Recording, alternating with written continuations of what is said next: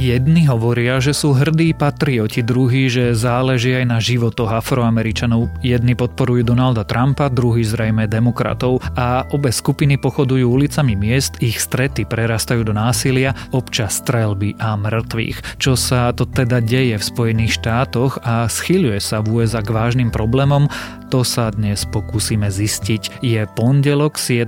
septembra, meniny má Mariana a dnes by malo byť škaredo, obloha zatiahnutá a nachystajte sa aj na dážď, prípadne rovno na búrky. Primerane sa tomu aj ochladí, tak si zoberte dnes so sebou čosi teplé, keďže denné teploty by sa mali pohybovať niekde medzi 14 až 24 stupňami. Počúvate Dobré ráno, denný podcast denníka Sme s Tomášom Prokopčákom. Zhodnocujte svoje financie s JNT bankou. Termínovaný vklad s dlhodobo najvyšším úrokom 1,4% ročne na dvojročnom vklade.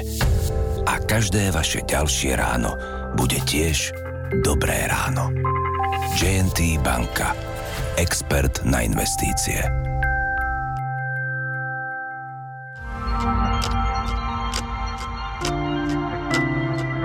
A začneme ako vždy krátkým prehľadom správ.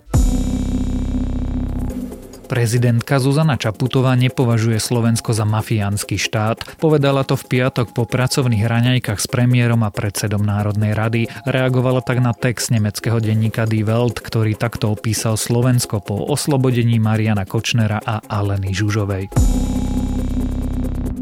Vicepremiérka Veronika Remišova chce preveriť všetky štátne zmluvy s bezpečnostnou spoločnosťou Bonul. Remišova sa tak rozhodla potom, ako bola Bonulu odobratá bezpečnostná previerka. Bodorovská SBS môže byť podľa Remišovej dokonca bezpečnostným rizikom.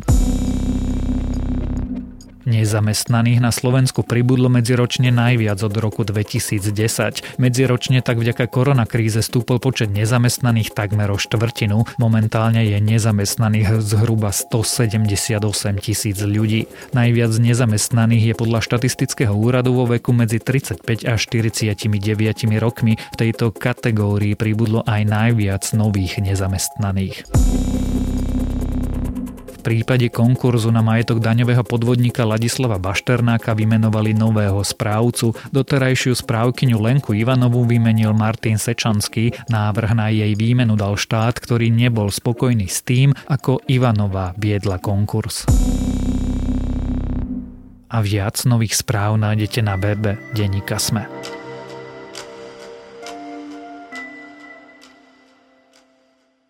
Kým sa americký prezident Donald Trump posmieva demokratickému protikandidátovi Joe Bidenovi za nosenie rúška, medzi podporovateľmi oboch táborov dochádza k potýčkam a dokonca aj k násilným. Na jednej strane je hnutie Black Lives Matter, na druhej rôzne tzv. ultrapravicové patriotické zoskupenia, pričom na týchto demonstráciách sa strieľa aj umierajú ľudia.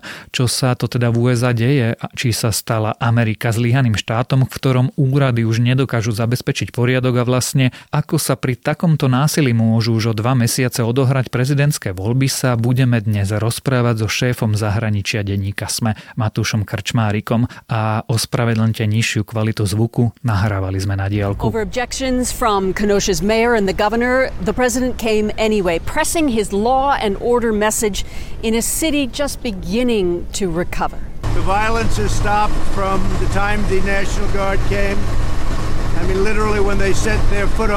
Matúš, opýtam sa to rovno na začiatok. Rozbieha sa nám v Spojených štátoch akýsi zárodok občianskej vojny? Ja by som to tak nenazýval. Je pravda, že Amerika je rozdelená a americká spoločnosť je veľmi rozdelená, ale zároveň, povedzme si na rovinu, americká spoločnosť bola rozdelená aj v 60. rokoch, keď prebiehali tie veľké protesty aj kvôli Vietnamu, aj rasové protesty a americká spoločnosť 100 rokov predtým riešila útlak Černochov na vyššej úrovni ako teraz. Ešte predtým mali občianskú vojnu skutočnú, takže dokonca by som ani nepovedal, že Amerika je rozdelená najviac vo svojej histórii, lebo bola tam občianská vojna pred 150 rokmi. Ale čo sa deje, je to, že už asi 10 rokov teda od krízy, od hospodárskej sa dá povedať, že tá spoločnosť sa rozdieluje. Začalo sa to hnutím Tea Party, ktorí išli proti Obamovi. Výsledkom bolo toho, že Donald Trump sa mohol stať prezidentom a on ešte stupňuje to rozdeľovanie. A výsledkom teda je,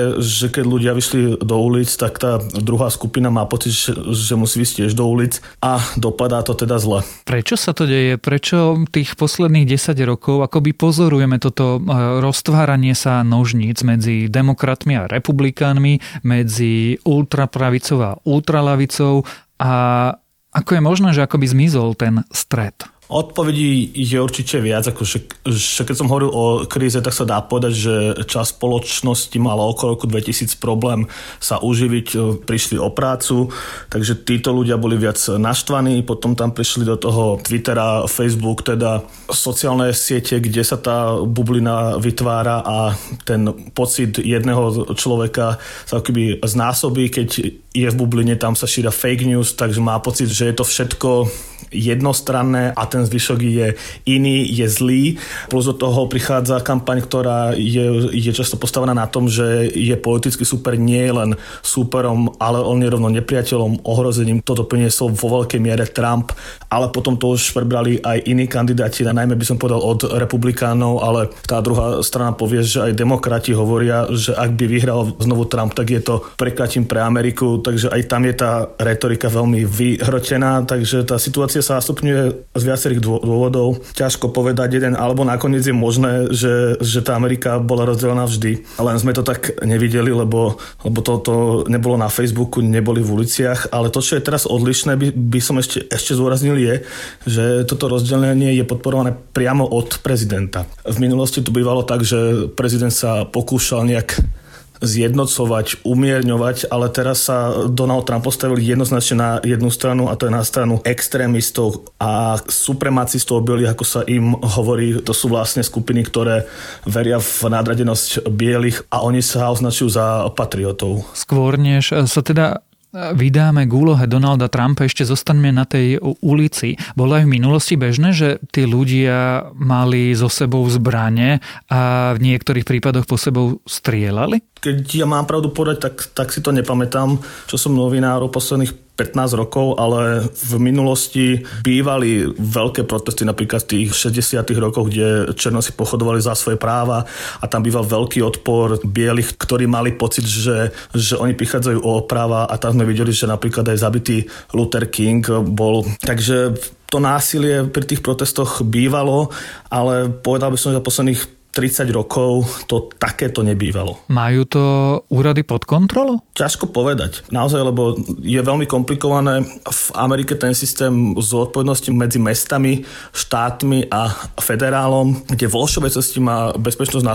na starosti väčšinou mesto. Tiež ťažko povedať, lebo zase keď sa na to pozrieme, tak väčšina protestov je nenásilných. Tie prípady, čo vidíme, je Portland a teraz Kenoša, kde sa to možno vymýka spod kontroly, ale otázkou je, že keby že zasajú ešte tvrdšie tvrdšie, že ako by to vyzeralo, lebo tí ľudia v uliciach vo všeobecnosti nedoverujú policajtom. Takže keby teraz policajti zasahovali tvrdo proti protestom, tak by to dopadlo podľa mňa ešte horšie. Tým pádom možno len tak toto kontrolovať, mierne ovládať je možno ten postup, aký je najúčinnejší. Ty opisuješ eh, jednu stranu tých demonstrantov, ktorí vlastne protestujú proti rasizmu a násiliu eh, zo sílových zložiek od policie.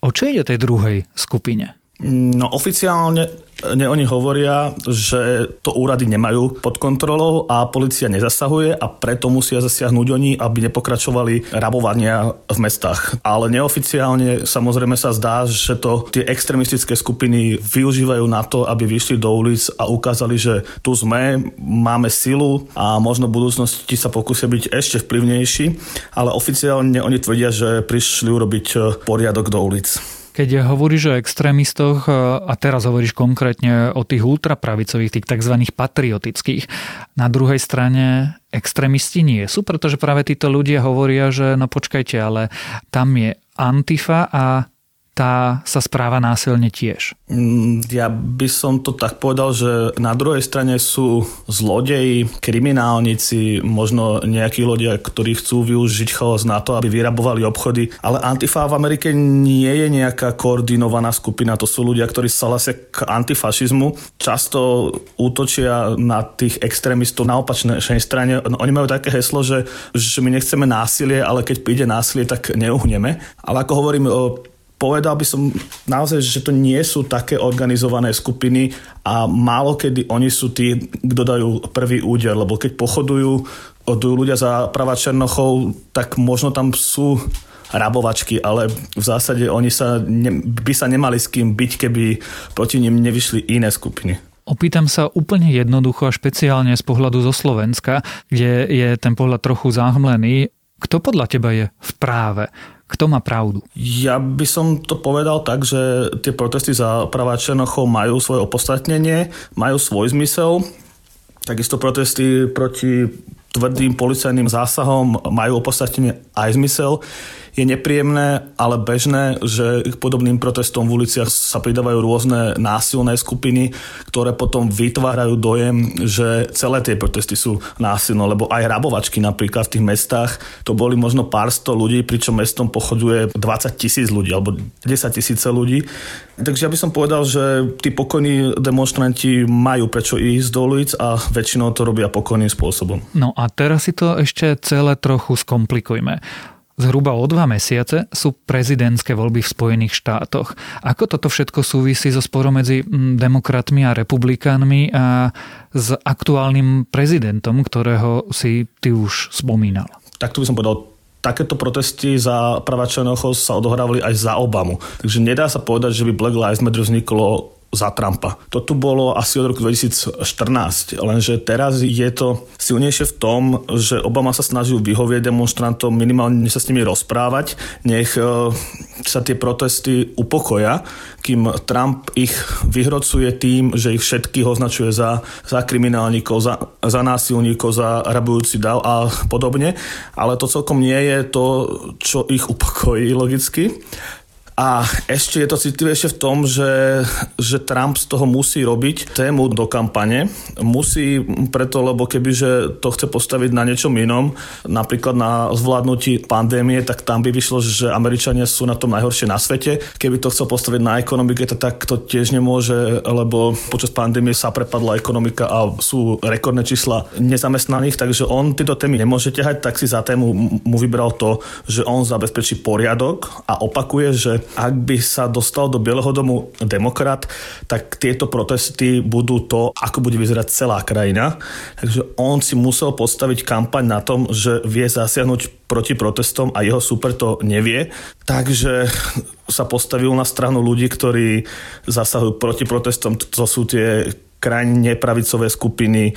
On sa otvorene zastáva napríklad chlapca 17-ročného, ktorý s pištolou chodil po Kenoši a zabil dvoch e, demonstrantov. On otvorene povedal, že podľa neho strieľal len v sebaobrane, ale v praxi poloautomatickú zbraň by 17-ročný mladík legálne nemal mať, takže on, on sa ani nemal dostať do situácie, že by toto musel urobiť.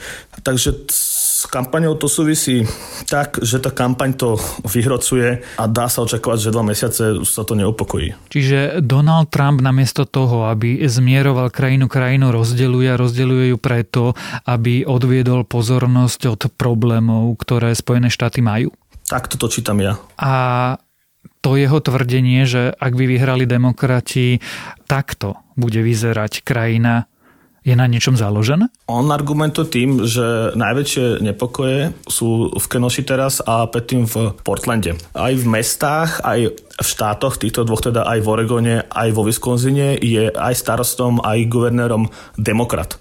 Takže on argumentuje tým, že kde je demokrat, tam to vyzerá zle. A argumentuje teda, že keby bol demokrat na čele USA, tak celé USA by takto vyzerali. Takže to je logika jeho argumentácie, ktorá ale naráža na to, že rabovania a potičky boli aj v mestách, kde sú republikáni a naráža to na rôzne ďalšie chyby logické, ale toto je to, čo on opakuje. Rozprávali sme sa o tom, že Joe Biden sa zastáva demonstrantov, Donald Trump skôr policajtov.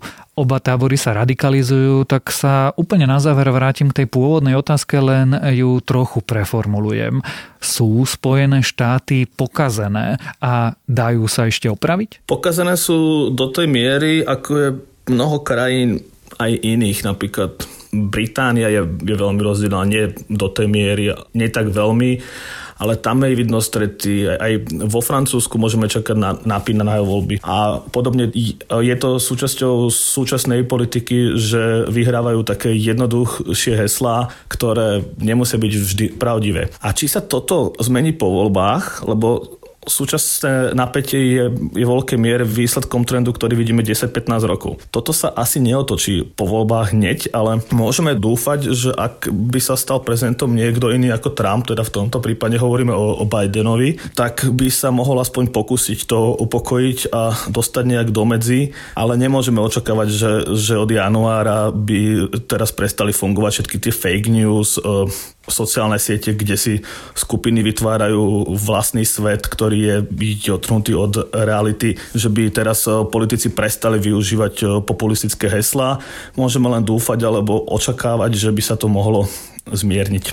A mohlo by to zmierenie nastať aj v situácii, že by Donald Trump napríklad výsledky volieb neakceptoval? Ak by ich neakceptoval a tvrdil by, že ho deep state, čo on používa ako výraz pre sprisahanie úradníkov, že deep state dobral o víťazstvo, tak by to bolo veľmi nepríjemné, lebo on, lebo on má za sebou časť e, ľudí, ktorí sú veľmi presvedčení, že to, čo on hovorí, je pravda Veľká časť jeho voličov, to hovoríme možno o polovici, verí v ten deep state. Vo všeobecnosti ľudia, ktorí volia Trumpa, sú tí ozbrojenejší v štátoch, kde je ľahšie sa dostať ku zbraniam. Ak by títo ľudia prestali veriť v to, že v Bielom dome je niekto legitímne, tak by sa to mohlo naozaj vyhrotiť. Ale zároveň poviem takú teóriu tiež, že ak by Donald Trump vyhral, tak on už nemusí viesť kampaň, ako viedol doteraz, lebo on už nemôže byť tretíkrát prezidentom.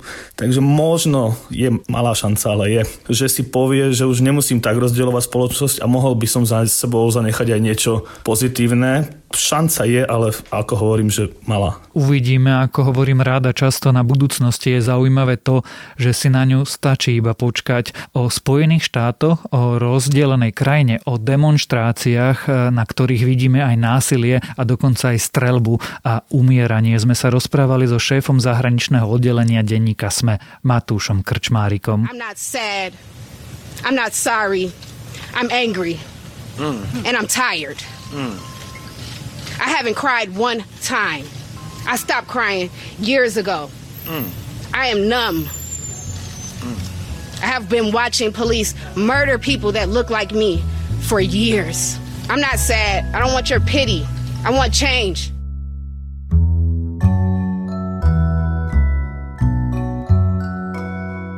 Dobre, niektorí z vás viete, že som skôr fanúšikom takej tej vysokej gastronómie, preto keď Chef Stable ohlasila, že ďalšia séria bude o barbecue, tak trochu som začudovane krútil hlavou, ako by séria street food už nestačila. Ale aj tak je to moje dnešné odporúčanie, pretože stále je to krásne nakrútené, sú tam zaujímavé príbehy a áno, znovu pri pozeraní poriadne vyhľadnete, ale zase hm, dobré meso z grillu už dnes nájdete aj u nás pri najmenšom hlavnom meste, veď vy viete viete kde. Takže dnes si pustíte nové Chef Stable Barbecue. A to je na dnes všetko. Želáme vám dobrý štart do nového týždňa. Počúvali ste Dobré ráno, denný podcast denníka Sme s Tomášom Prokopčákom.